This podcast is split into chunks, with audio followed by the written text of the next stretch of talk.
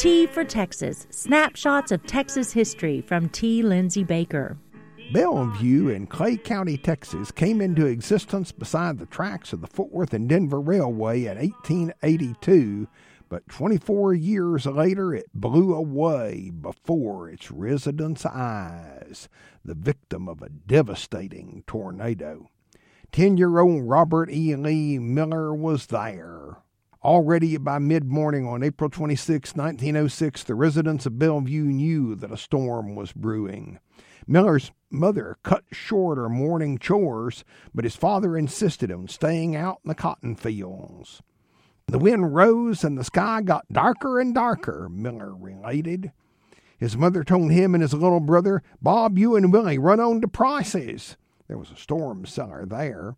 Me and Mattie'll be right behind you.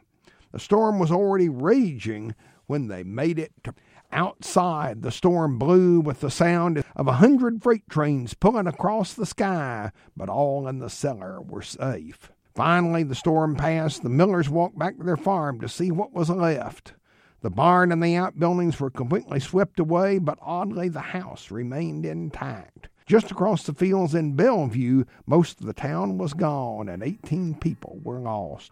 Years later, Miller reflected on the cyclone and said, I ain't scared to live here. We've got a good cellar, even got beds in it. T for Texas with T. Lindsay Baker is produced by KTRL Radio at Tarleton State University in Stephenville, Texas. More information at tfortexas.org.